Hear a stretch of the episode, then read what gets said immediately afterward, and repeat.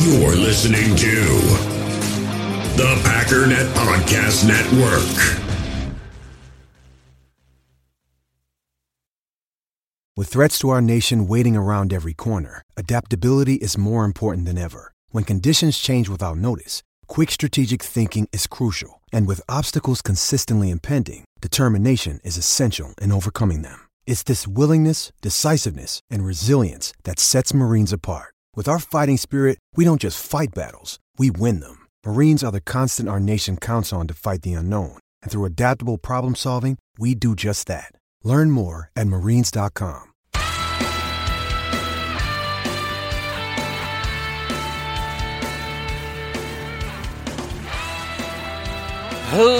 Ladies and gentlemen, welcome once again to the Packernet Podcast. I am your host and resident fanalist, as always, Ryan Schlip.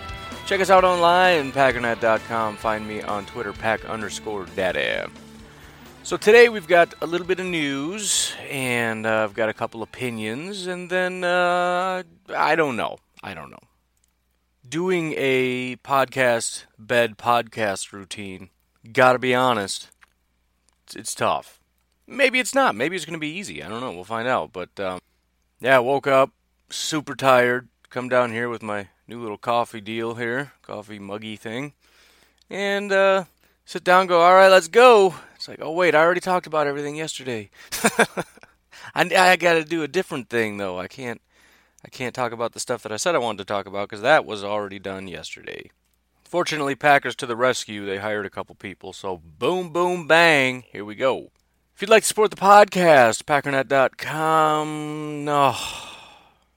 You see what I'm saying? Do you I mean, are you, do you are you ready for this? Are you even I'm not ready. Are you ready? I hope somebody's ready cuz oh man. By the way, I've said it 900 times. Just about every other day I say it, but I'm telling you right now, I've never been this tired in my life. That vacation was not a vacation. There was physical labor involved. I had to lift bags and swim and stuff. Jeez. I had to like move. Man, oh man, I am beat. Let me try this one more time. Patreon.com forward slash pack underscore daddy if you'd like to support the podcast. There's also some other links. Packernet.com for all your news, notes, and information. NFLBigBoard.com for, uh, you know, lists of prospects. Got their highlights, film, breakdowns, and scouting reports. Pretty good resource. What else shall we talk about? Um, the Facebook group. Be sure to jump in the Facebook group. It's in the description if you'd like to just click that. Make it real easy for you. Otherwise, go to Facebook and search Packernet Podcast. I'm willing to bet it's there. At least I hope it is. If not, I have been giving bad advice for a long time. Best of luck finding it. Uh, oh, the phone number. Yes, yes, yes. For questions that you may have call or text 608 501 0718. If you'd like to call in for what grinds my gears, please call 608 501 0718. See, the one number has zeros and one has O's. Get it? I'm, I'm not even going to play with these jokes today. I, it's, it's just a joke. It's a dumb joke. Same phone number. Can't even laugh at my own dad jokes today. So I guess since it is not officially, well, let, us kind of talk about uh, the playoffs a little bit, I guess, because it's one opinion, but then that's also something else to talk about. First of all, because I'm sure I'm the only person here that knows this, uh, the Patriots won and the Rams won, which, if I'm not mistaken, is exactly what I said. So two and zero, oh, burn. First time I got 100% all year, but it still counts. Technically, mathematically, that's still 100%. Now, yes, it does appear that the referees kind of, you know, there's some issues there. Some questions about the victories, in particular, what happened to the Saints with a very blatant missed call. But let me just start right there because, yeah, the officiating is pretty terrible. We all know it, but I don't really know exactly what we can do about it. But I think there's a bit of a difference between a no call and a bad call. Because, you know, as much as it seems more severe at the end of the game, fact of the matter is you can't start being more accurate at the end of the game. Calls are just calls. And we've heard I've heard some people kind of fly off the rails to the extent that they're saying that the referees basically are are uh, I don't know, picking and choosing winners whatever, but just to be clear, let's say for example what Clay Matthews did. the penalty in the Vikings game. That, that that's even a bad example because technically I think that did break the rule. It was just a, a ridiculous rule at the time. I don't know. I don't have an example. But the point is, when you see something and you throw a flag and you say you broke a rule, therefore we're going to nullify whatever happened, and actually you didn't break a rule, that's a pretty serious problem. Granted, everybody makes mistakes. It's just a mistake. Um, I look forward to the day when we can use all this awesome technology we have to monitor the field, and they can do things more correctly, more accurately. Right? Get get pressure sensing pads on the on the players, and you know, did he touch him before the ball got there? Yeah, flag. There'd probably be more flags doing that. Maybe we could tweak the algorithm to let people get away with some stuff once in a while. I don't really know, but at least it'll be consistent and everyone can stop crying. But not calling something essentially, in my opinion, means you didn't see it. And to phrase it in a way in which the referees are deliberately doing something to impact the outcome of the game, when in fact what they did was not do something, that's not necessarily the case. The referees cannot see everything at all times. And we, especially as fans, have the ability to see replay over and over and over in slow motion. And we see this, and the more we see it, the more we get outraged. How could he not see that? But in when I saw it live, which by the way I didn't see it live, but when I saw the live footage of it, like after 16 replays, it was like, eh. the thing that makes it difficult is it was sort of a back shoulder throw, so the guy's already spinning backwards, and as he gets hit, he continues to spin. So if the referee is on the back side of it, all you can see is the defender on the opposite side of the guy catching the ball, the guy catching the ball who's spinning, and then the ball is kind of coming in the way, and maybe it's obstructed. I don't know. I'm just saying that the, this outrage that the referees are blatantly doing something terrible doesn't make any sense. Now, I'll give you an example. I do have an example. A very blatant call that should never have been called was the call against Tom Brady. Now, the reason this is much more egregious is you should not throw a flag unless you specifically saw somebody break a rule. He obviously didn't see any rule being broken because a rule was not broken. An arm came across Tom Brady and hit him in the shoulder and the referee threw a flag. So you didn't see it, but you threw a flag because you think it probably happened. That to me is problematic. I would rather default to let's just not throw flags because I don't want phantom flags. I don't want the referee on the other side of the play going, eh, based on when he started spinning a little bit harder and based on where the ball was two seconds ago when I saw it, if I were to do a rough mathematical calculation in my mind, I would guess he probably got there first. If you didn't see it, don't call it. By the way, something else I would be okay with? It takes a little bit of time from get to play to play. If there's something that blatant, why doesn't New York just have the ability to throw a flag? Maybe we should have referees actually just as guys that watch cameras, and you can have 65 referees watching 85 different cameras. And whenever they see something, you can have six different people watching around that camera going, Oh, I think I saw something. You replay it four times before the next play, and then the flag comes out. it Doesn't even have to slow things down. We got so many people, it's moving so fast, it takes a while for the next play to get up, anyways. So the only people, the, the, there's only basically one guy on the field, and that's the flag thrower guy. And they radio into him, and they're like, oop, there was a penalty, throw a flag, and then they throw a flag. And we speed it up. We don't have to have this ridiculous conference in the middle of the field. He just starts walking out to the middle of the field, and by the time he gets there, they already radioed in number, what happened, blah, blah, blah. And then he, you know, says his deal, and then he walks to the sideline, and the guy starts, you know, the coach starts screaming at him, but he's just like, dude, I'm just doing my job. I didn't even, I wasn't even paying attention. I'm playing Candy Crush on my phone. I don't know what happened. You think I made that call? I'm just the guy that says stuff. I shouldn't even be wearing this striped shirt. But, anyways, until we get to that point, you got to understand there are going to be calls that are missed. But again, the one thing I do have a problem with is calling things that aren't there. Sometimes it's a judgment. Okay, fine. Sometimes it's kind of 50 50. But in general, if you didn't see it, don't throw the flag. Don't say you saw Tom Brady get punched in the face as he was throwing the football if you didn't actually see it, because obviously you didn't see it. You saw an arm come across Tom Brady and you thought, whoa, that looked like based on his angle and trajectory that it probably hit him in the head. I better throw a flag. No, man, don't, because you didn't see it. So obviously, all these things are terrible. You shouldn't lose a game based on officiating. But I just want to point out that difference. And it would be nice, you know, I, I remember when they started talking about like baseball. First of all, we don't want instant replay, and then I went on to say, why did why why did baseball? Why does baseball even have any officiating whatsoever because that would be very easy to just let technology take over. We've already got the little box thing we can see everything. And by the way, I'm very impressed with how good that umpire is at calling balls and strikes. I used to think that guy was just getting 50% wrong, but now that you see that box, it's like, dude, I'm wrong every time, and how do you get that right every time? It's unbelievable. But a lot of baseball fans are, are not into that. They're, you know, it's all about tradition and whatnot. I talked to my one friend who actually likes that sport for some weird reason. He started talking to me about the human element of the game. Dude, yeah, the human element of the players and the coaches and people that are actually on the teams, not the human element of the referees. I mean, are you okay with like fans running onto the field and like knocking somebody out? Like, well, it's the human element. I mean, you got to account for that stuff. No, that's not part of it. Like, ooh, you got blasted with a laser pointer in the eye. Well, human element, nothing we can do. Bottom line is the referees serve no purpose. They're a necessary evil, and the sooner we can move this to an all robotic system, the better it'll be.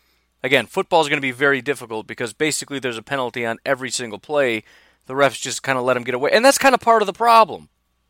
You could probably throw a flag on every single play, yet they don't. So when we start screaming, oh, there's a penalty, it's like, yeah, I know, dude, and so do the refs. But, I mean, what are you supposed to do?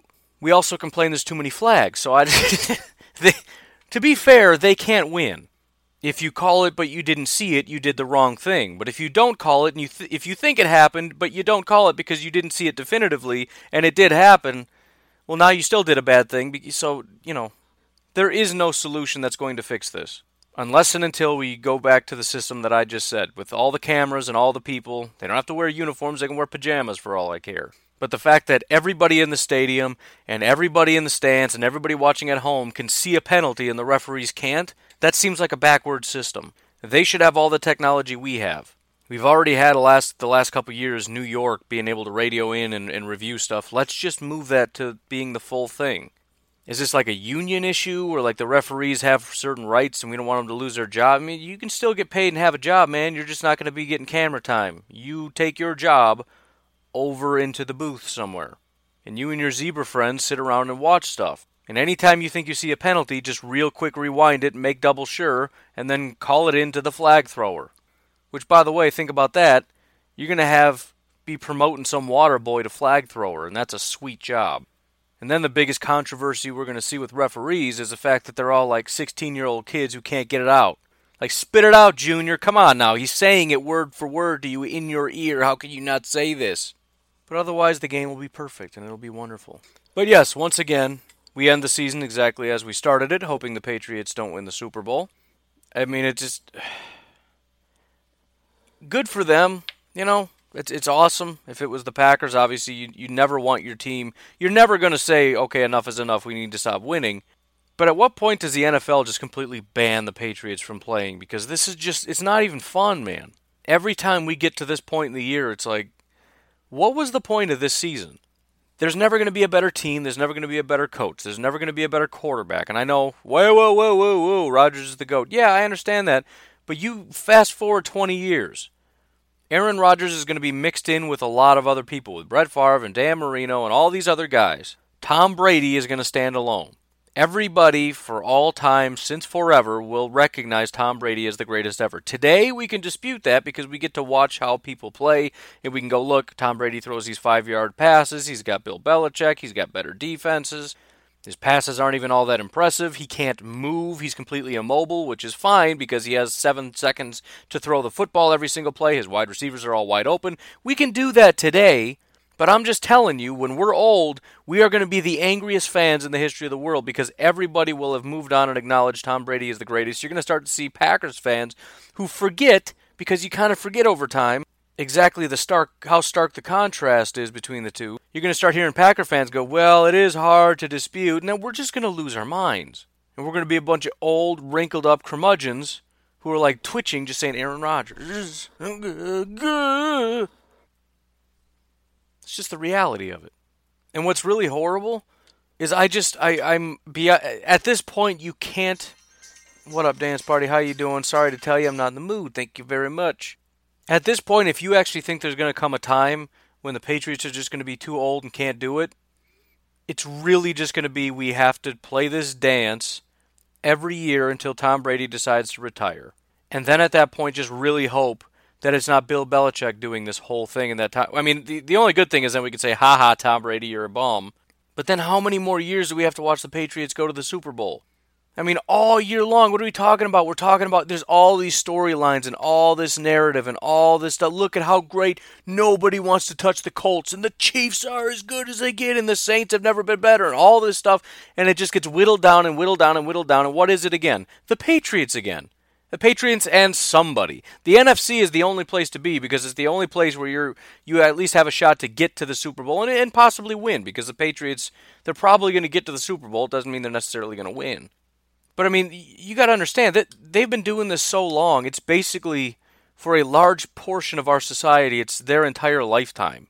For people like me, it's almost what half my lifetime.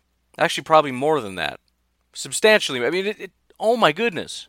What, since 2000? They've been a dynasty? We're talking 20 years? I mean, it's just can I mean if we all just take a vote and say you are the greatest team in history and nobody will ever be better, can they just please stop? Can we agree to just abolish that team and start a new franchise? Maybe split it in half and just have 33 teams? I don't know how you're going to do that. Let's split it into 3 and make it an even 34. You got the Patriots and you got two other offshoots. And Bill Belichick and Tom Brady have to go to another team in another city away from Robert Kraft. Actually, you know what? We got to split it up. There's the Patriots which is Robert Kraft and whoever else. You got the Bill Belichicks. We'll just call them the Bill Belichicks. The Montana Belichicks. And the, the Mobile, Alabama Brady's. I don't know. We'll try to dis- disperse them across the country. Hopefully, one of them doesn't go to the Super Bowl, but some somehow there's going to be three teams in the Super Bowl, and it'll be those three teams. Seriously, though, I'm I'm really really tired of it. Every single year at this time, I'm I'm texting my friends going, "What was the point of this whole season? All the hype, all the excitement, and again, it's just it's all just false buildup to watch the Patriots try to win another Super Bowl. It's all just pretense for the Patriots.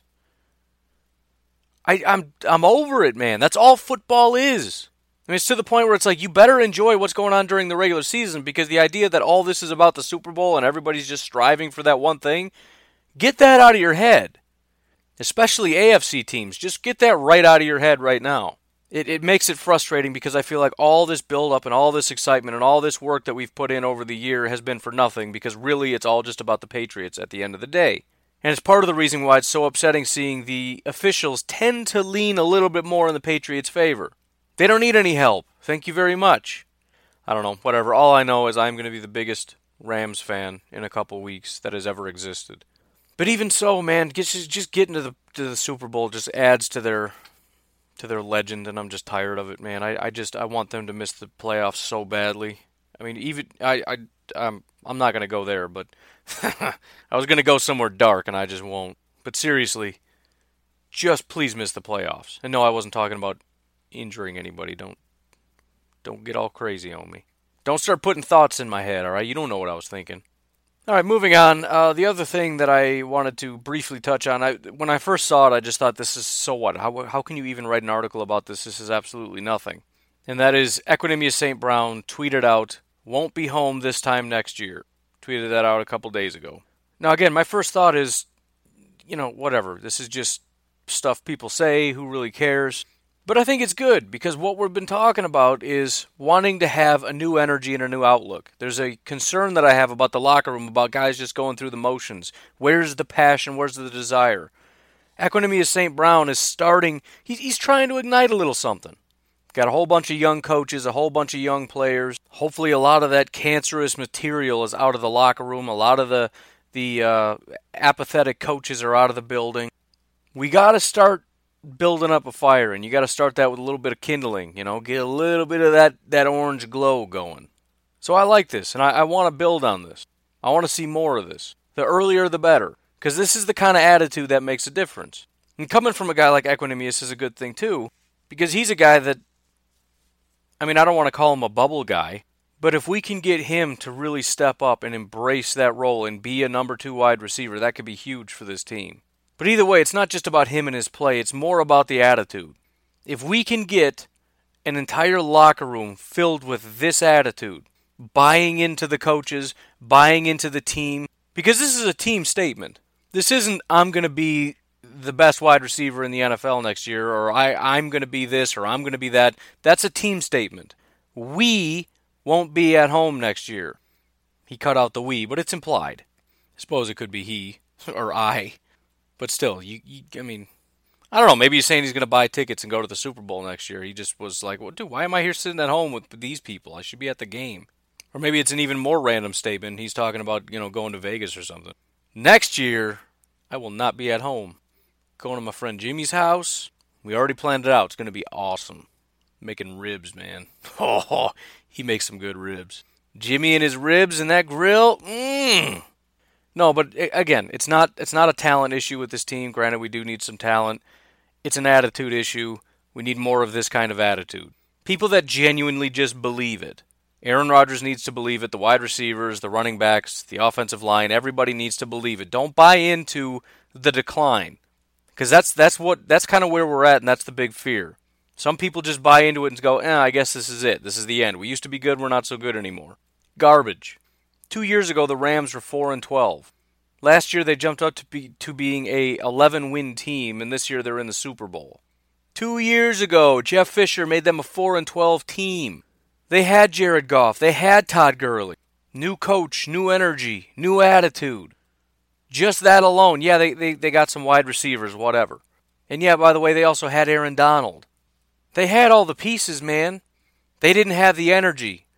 This team back in 2016, the Rams, they bought into the old narrative. And it's easy to do. I mean, the Packers know what it's like to win. These guys never did. The players that are on the 2016 LA Rams team, unless they went and played somewhere else, they didn't know what winning was like. The Rams are not a winning franchise. They've been garbage for a very long time. They don't even know how to act like champions.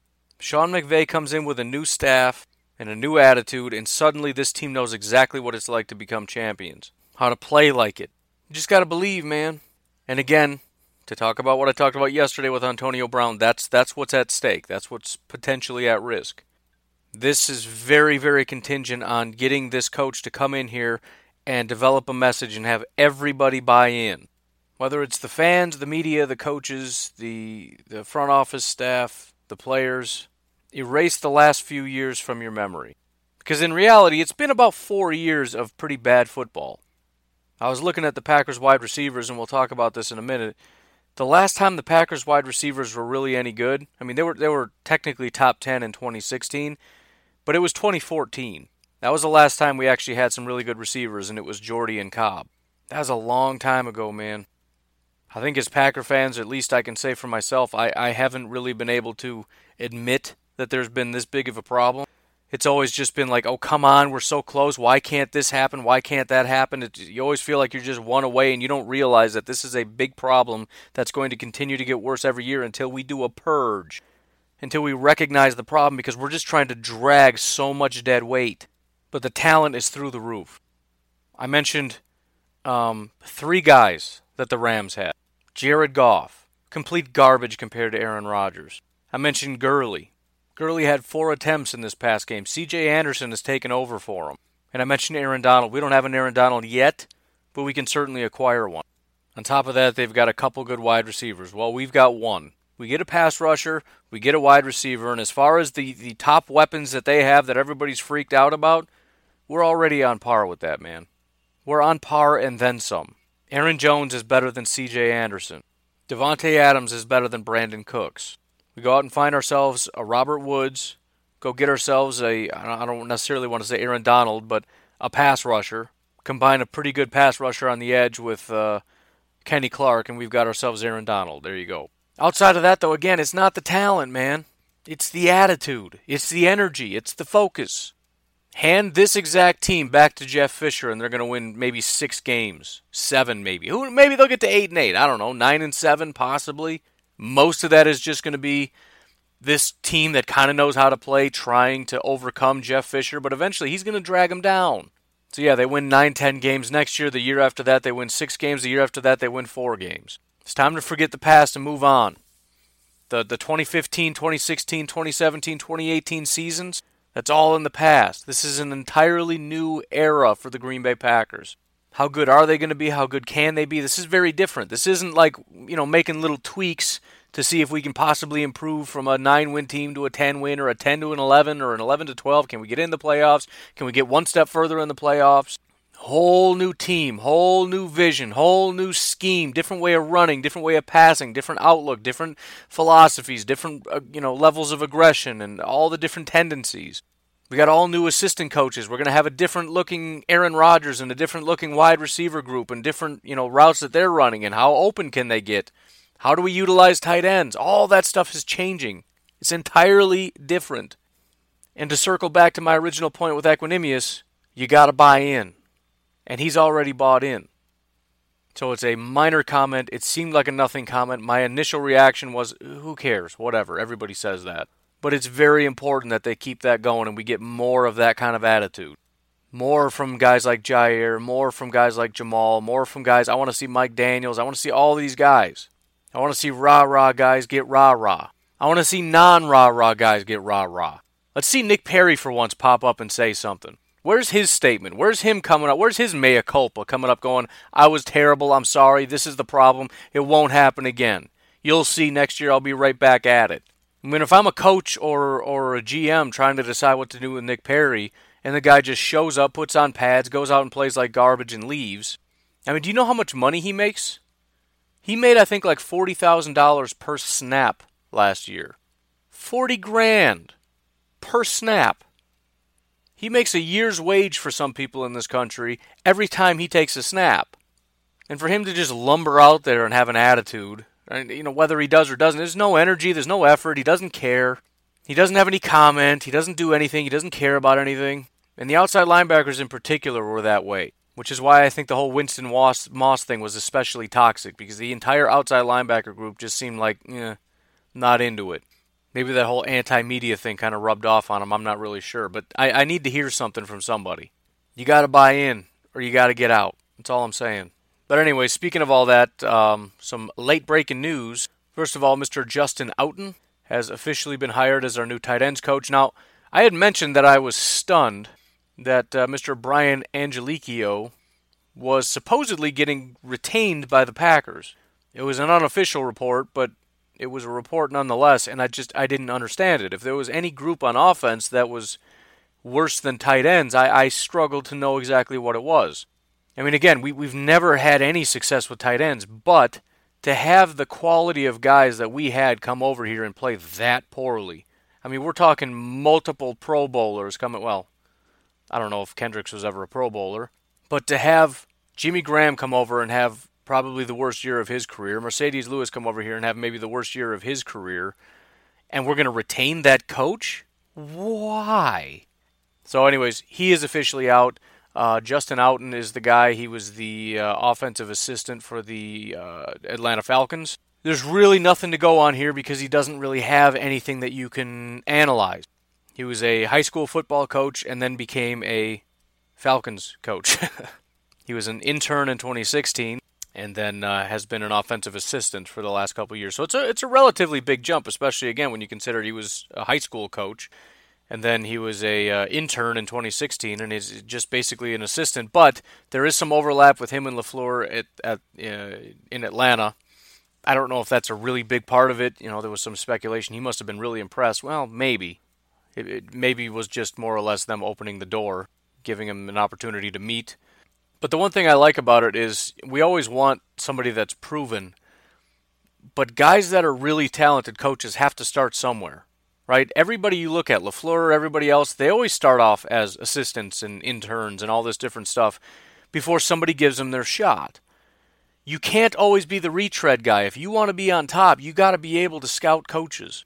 Now, maybe this guy's going to be terrible, but if you're always just taking everybody else's leftovers while all the actual coaches who know how to coach and find great coaches are out poaching the next great thing, they're getting the Sean McVays back when they're still really talented, but you just have him focused on like one position. You got him doing quarterbacks or wide receivers or tight ends or whatever it is you want him to do.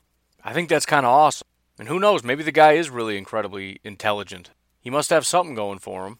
I mean, he, he we got rid of a guy that was supposedly going to stay so that we can bring this guy in. I'm sure there's other coaches all around the NFL that we could have brought in.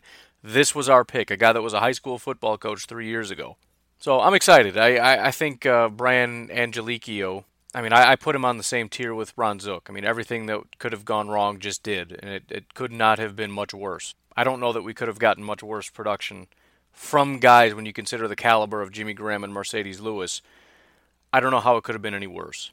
So I don't know much about Justin, but I have to assume it's going to be an upgrade either way. He's going to be young, he's going to be hungry. It's a really it's a really big jump. He's got his own position. You know, this is the next stepping stone. You know, after this, he's going to be looking to maybe move to wide receiver, offensive line, maybe jump back to college and get that offensive coordinator spot. Well, not back, he's never been to college, but whatever. Just kind of weave your way through, try to work your way up, get a head coaching job one of these days. No doubt that's on his radar, so he's going to come over here and try to prove something because everybody's going to be watching the Green Bay Packers tight ends to decide if he's going to be getting another shot somewhere else or not. And he's got, depending on who we keep, pretty good opportunities. If nothing else, you got Aaron Rodgers as your quarterback he gives you a little bit of a boost. Beyond that, we are bringing back Luke Getsy. Um, we're bringing him back this time instead of a wide receivers coach as a quarterbacks coach, and I, I, really think this has to do with his familiarity with Aaron Rodgers. There were some quotes floating around about what Luke Getsy had said uh, last year or whatever about Aaron Rodgers, basically saying that those two are actually really good friends. I think it's a great thing that we have a quarterback coach. I mentioned before that I don't think it would be a good idea to not have a quarterback coach. I think it's important for somebody to be able to uh, kind of get him up to speed with the LaFleur offense. Um, I don't necessarily know that there's any real overlap between Luke Getsy and his understanding of offense and what LaFleur is going to be looking to do. Uh, Luke Getsy is primarily a college guy. Akron, West Virginia, Wesleyan, Pittsburgh, Indiana, Western Michigan, and then Packers, Packers. Then he goes back to Mississippi State as an offensive coordinator, wide receivers coach, and now he's back as a quarterback coach. So he's had some experience with quarterback coaching. He did that in Indiana. But I think the fact that he's got experience as an offensive coordinator, the fact that he has familiarity with the Green Bay Packers, and the fact that he has a good relationship with Aaron Rodgers makes this a very, very good fit. Now, how good was he as a wide receivers coach when he was here? I don't really know, but I also don't think that was a part of it. I think what I just said is why he's here. You know, again, as I mentioned, because I went back and looked at it, the Packers' wide receivers have not been good for a very long time, and that includes the 2016 and 2017 season. Although in 2016 they were a top 10 receiver group, um, you know, kind of iffy. This is this is definitely during the decline of the Packers wide receivers, and he was on that downward slide. Now Davante Adams did develop in that time period, but how much of that credit do you want to give to Luke Getsy? Because if you give him that credit, then 2018 wide receivers coach deserves a massive amount of credit because he took a huge leap this year, even compared to last year. I think Davante was going to grow no matter what. But anyways, again, it's not about that. I don't think any of this is about that as much as we all want it to be about that. It's all about stats and numbers and, and you know, well, they did these numbers over here, so they, they're going to bring those numbers over here. That's not how that works. It's about fit, and as far as fit, it's just perfect. So Luke Getsy coming back, and I'm I'm pretty excited about it because obviously Aaron Rodgers, he seems to be about relationships as much as he seems kind of like an aloof guy. You know, when he's when he's playing well, it's all about his relationships, right? It's it's his relationship with Jordy Nelson. It was his relationship with Randall Cobb. It was his relationship with Geronimo. It's when he locks into a guy, that's his guy, and there's a relationship there. Talked about his previous quarterback coach, not Cignetti, but before that, the great relationship he had and how angry he was when, they when the Packers got rid of him. You know, even in the press conferences, he talks about his relationships. I know there's some strained thing with his family. I don't really know the details of that, but there's people that he cares about and are close to that are friends that he treats like family. If, if I'm not mistaken, he takes that kind of stuff very seriously and he wants relationships. He needs that. He intertwines that in football a lot. I think some guys don't do that. You look at, for example, the Antonio Browns. I hate to keep bringing it up, but I don't think he cares about relationships. Antonio Brown is about Antonio Brown and Antonio Brown's money. And that's what he cares about. And if you can give me what I want, I'll play for you.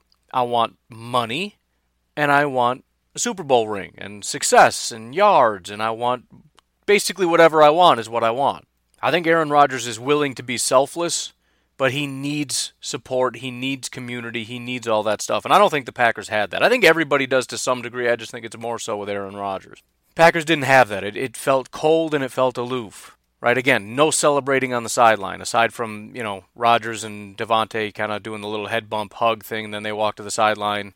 But you know nothing from the coaches, just There was no, I mean, even the way the communication system was set up, you had your, what was it, the third string coach communicating with Mike McCarthy. And then you had uh, DeShone Kizer was talking to Aaron Rodgers, and then that's how the coaches, the, that's how McCarthy and Rodgers kind of communicated was between two different quarterbacks. And I don't know where Cignetti was in all this. I, ne- I don't even know what he looks like. I never saw him. I never saw him talk to Aaron Rodgers. I never saw. It was just very cold and aloof, and nobody really. It's like everybody was just kind of forced to be in their own bubble. There was just there was no team there. It was a group of individuals who got called onto the field who listened to a play, and it's like, okay, I got to go on the field now. Okay, I got to stand here now. Okay, I got to run this route now. Is the ball coming? Nope. Okay. Guess we go back to the sideline now. We got to get that back, and I'm, I'm, you know, I'm excited about this Luke Getsy hire because Aaron Rodgers is maybe the most important piece, and getting him somebody, assuming that's correct. I don't know. This is from Luke Getsy. For all I know, he hated Luke. Aaron Rodgers hated Luke Getsy. Getsy just wanted to fire off about how they're great friends. I don't know. I'd be willing to bet Aaron Rodgers got a phone call about this and approved, because if they didn't do that, that would be ridiculous. Which, by the way, they should have done that with Cignetti as well, but I'm sure they didn't. But if if if the biggest selling point is Luke Getsy and Aaron Rodgers are best friends, and you don't even ask Aaron Rodgers about it, I'm concerned about the uh, the quality of our coaching staff. But anyways, it looks like things are really starting to take shape. Um, we've got a lot of a lot of youth in our coaching staff, which is fine. Um, you know, again, you, you you got plenty of retreads, and I'm sure there's a lot of really good quality coaches that are, you know, a little, little long in the tooth, but um, you know, he I, I really think LaFleur is looking for young, not not young for the sake of young, but you know, youthful and hungry people that are aspiring, people that that don't want to stay in Green Bay, as weird as that might sound. You're not looking for an older guy that wants to retire somewhere, for somebody looking for their last contract. Right? That was my concern with Bruce Arians, despite the massive amount of success they had in Arizona. It feels like a retirement play. Like this is where I'm going to go, and I'm going to live out there, and I'm going to make, you know, this will be my last contract, and we're going to play it out. Not to say he won't work hard and, and all that stuff, but I mean, this is about getting comfortable now. LaFleur is looking for guys that are getting a break in Green Bay. Like our new tight ends coach, he's getting a massive promotion. He is beyond. I mean, you know, he, LaFleur kind of got ripped because of how like starstruck he was to be in Lambeau, and he just couldn't believe it. And I think he's looking for people that are that same way. They can't believe the opportunity they're being given. They're so excited to be here.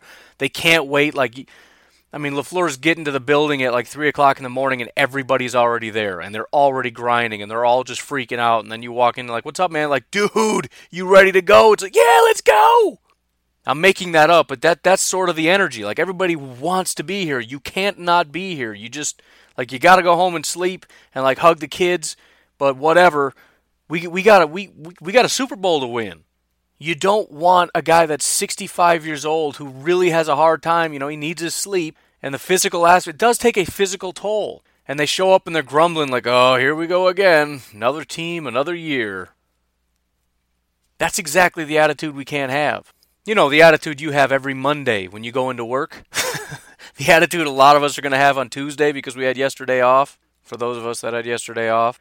Gonna go in, walk in, and be like, oh, it's this place again. I can't believe I'm here again. Why am I here again? What is happening? That's what you don't want. You want to find people that you believe this is their dream job. Not forever necessarily, but yes, I would kill for what you're offering me right now. I'd be willing to bet Luke Getsy could not jump fast enough at the opportunity to go back to Green Bay to be the, the to be Aaron Rodgers' coach, knowing full well what? That if I put in my time and help improve Aaron Rodgers, who's who's already underperforming, it, it, you know, if you just probably don't show up and he doesn't have a quarterback coach and the team is just a little bit better, he's already going to improve. But now I get the credit for that. And all I got to do is like treat him like a decent human being and kind of get in his ear and, and be like, hey, what about this? And, and you know, I just want to help you kind of, you know, LaFleur was talking about maybe doing a couple tweaks. You want to go over that and whatever, whatever. And then, hey, how about after this, you know, you and I go get a burger or whatever, tofu sandwich. I, I don't know what, what he eats. He doesn't eat cheese or whatever. Very worried about his diet. Is a, to- is, is a tofu sandwich a thing? I don't even know. Might as well be. At least you can cut it with some bread, man. I got to put something on that stuff. That is the worst. But I'm excited. I, I, I feel it. And again, getting back to the, the whole Equanimeous thing, it's it's a new staff, it's a new day, right? Just purge all that bad stuff. And that's that's part of the benefit of getting rid of all the other coaches. Because those other coaches, what are they doing when they show up on Monday? Hey, what's going on, man? Yeah, yeah, yeah, I got to get my coffee. Yeah, hold on, hold on, I'll be right there. Right? And he's got his old routine from the old coaches, which is what? Kind of show up, read the paper, you know? I don't know. Please understand, I'm not saying this is a prediction. I'm just saying that this is sort of the general attitude. It's going through the motions. Same day, same city, same team. Tired of living in this podunk little town. I want to get out of here. Send me off to New York or something. Let me go to Florida. Let me play for Arians. I want to go on the beach. Same grumpy quarterback, same garbage team, blah, blah, blah, blah, blah, blah, blah. Nobody listens. It's like, you know what? Everybody out. Everybody out. So that when we start over, it's a fresh, it's just a complete breath of fresh air. So when the players come back, they don't even recognize the place. You got a whole new batch of coaches who are all, you know, happy, excited, motivated. I mean, think about what was happening when the Packers were doing well. It was like we were losing staff every single year. Why? Because we'd, we'd go out and find really young, talented guys. They'd work their way through Green Bay, and then they'd get hired somewhere else as offensive coordinators or quarterback coaches or offensive coordinators or head coaches. And again, you, you kind of get to that point where you burn off all the good stuff and you're left with just kind of like this, this cosmic sludge all the good players get jobs elsewhere, and it, all that's left are the guys that Mike McCarthy doesn't want to fire and nobody else wants to hire. Gotta clean it, man. Deep clean it. Power wash it. Scrub it. We're starting over, and I'm excited. I'm excited Angelichio's gone. And even though he's a, a younger, newer guy to the staff, I don't care. Everybody out. So, anyways, I'm excited. I mean, it, it, it could go obviously one of two ways. It could be a lot of inexperience that starts to show itself next year or it could just be that you know this is the spark that this team needed because again not so much a talent issue it's an energy issue it's a, a, focus issue a drive issue a grind issue a staleness issue right?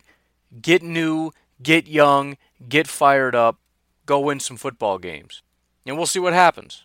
But anyways i'm going to leave it at that. You folks have yourselves a fantastic tuesday. It's the worst day of the week. Enjoy your day. I'll talk to you tomorrow. Bye bye